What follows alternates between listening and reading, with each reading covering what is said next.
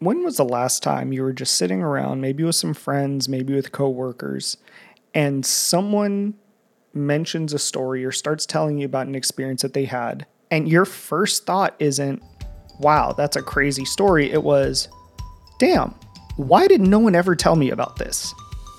That's where we come in.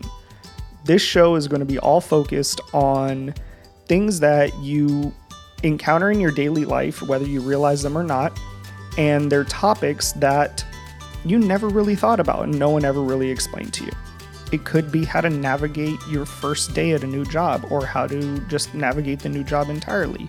Could be anything to do with paying your taxes, how to be an adult, how to have a healthy relationship, home ownership, apartment renting, repairing cars, even things as far as becoming like professional athletes.